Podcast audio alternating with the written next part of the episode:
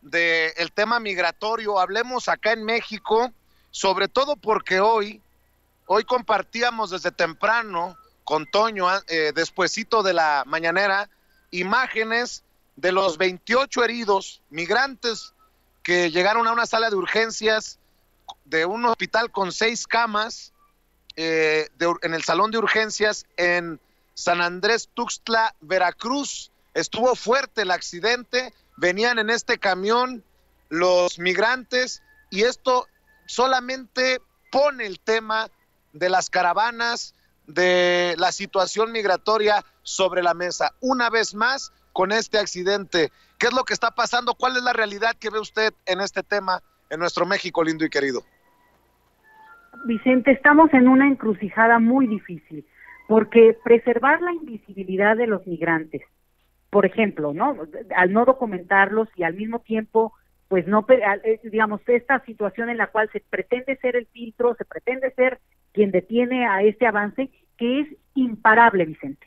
La migración es imparable y en realidad lo que hay que pensar y sentarse con mucha más calma es que obviamente el contexto político ha presionado al gobierno mexicano, pero esto ya es insostenible, porque al final de cuentas lo vemos, la gente busca otros caminos, avanza por otros por otros lados y se da lugar a situaciones como esta tremenda de, de accidentes donde la gente pues acaba siendo visible, fíjate qué tragedia, o casos también donde la criminalidad aprovecha esa situación porque pues claro, el gobierno trata de parar ¿no? En su discurso este de que pues tiene un compromiso con Estados Unidos y por el otro lado, pues al final de cuentas el flujo sigue. ¿Por qué? Porque la migración tiene esa naturaleza y esto, digamos, la cosa de voltearse a ver y ahorita sabemos muy bien quién escucha de manera importante este programa. 12 millones de mexicanos que radican en Estados Unidos, más los que se van cada semana, porque cada día nos enteramos de gente que se va yendo, ¿verdad, Vicente? Así es, eh, doctora, pero bien lo pone usted en esos términos, una verdadera encrucijada para el gobierno del presidente Andrés Manuel López Obrador, porque también se habla de que vienen detrás de esta caravana una caravana más grande y así sucesivamente. Pues es una encrucijada porque el gobierno mexicano tiene que convocar obviamente de una manera mucho más amplia, cambiar no solo el discurso, porque el discurso tiene un problema. Por un lado, hay una, digamos, desde el propio gobierno y el presidente lo, lo sostiene, no, México está haciendo su parte, está siendo solidario, está siendo abierto, pero en la práctica eso no está ocurriendo, Vicente.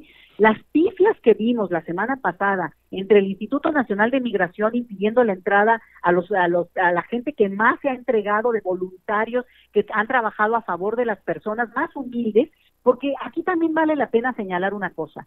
No se trata de migración en lo general Estamos hablando de una migración de gente muy pobre, de recursos muy escasos, que por eso entra caminando. Si no, pues la verdad es que la gente entra en avión o entra en otras circunstancias que no necesariamente son mejores totalmente, pero un poquito menos dolorosas. Entonces, ¿qué ocurre? Que al final de cuentas el propio gobierno no acaba de encontrar su centro y una política contundente. Mira, vamos a suponer que abiertamente dijera se acabó, ¿no? Digo, pero yo te estoy hablando de que obviamente eso me parecería muy burdo, muy duro. Bueno, México va a ser el filtro de Estados Unidos. Bueno, pues eso no lo va a decir jamás nuestro gobierno, pero el, el siguiente punto es no actuar como tal.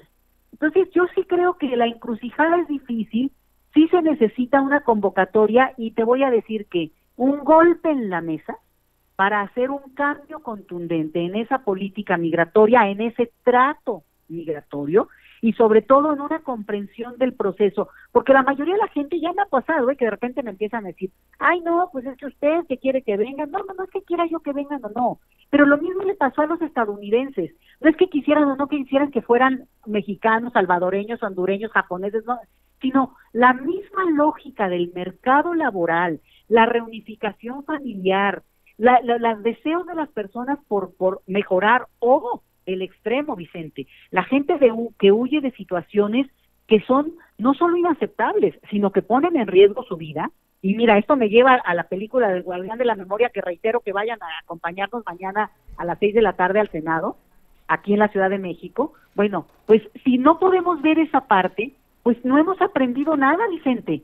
¿no? O sea, el país de mayor expulsión migratoria del planeta, México, ¿qué hemos aprendido en 40 años si no es a entender que la gente cuando necesita se mueve, sea por deseo de mejora, oportunidades para los hijos, eh, porque quiere experimentar otra cosa o porque no tiene otra opción. En ese escenario es lo que estamos experimentando ahora nosotros.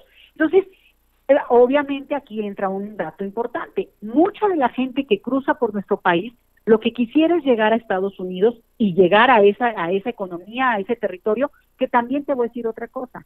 Es una hipocresía seguir creyendo que cierran la frontera. Lo que hacen es que manejan eh, abrir y cerrar la frontera a su gusto, al final para explotar de una manera más obvia el mercado a la, gente a la gente trabajadora y todos lo sabemos.